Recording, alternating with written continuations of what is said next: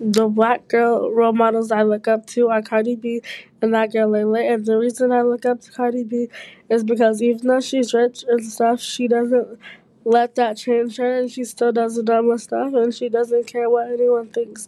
The reason I look up to that girl Lay Lay is because she's is confident in what she she does and she's not afraid to speak her mind but then she's also and then and her clothes makes everybody's jaw drop and she's a baddie like me.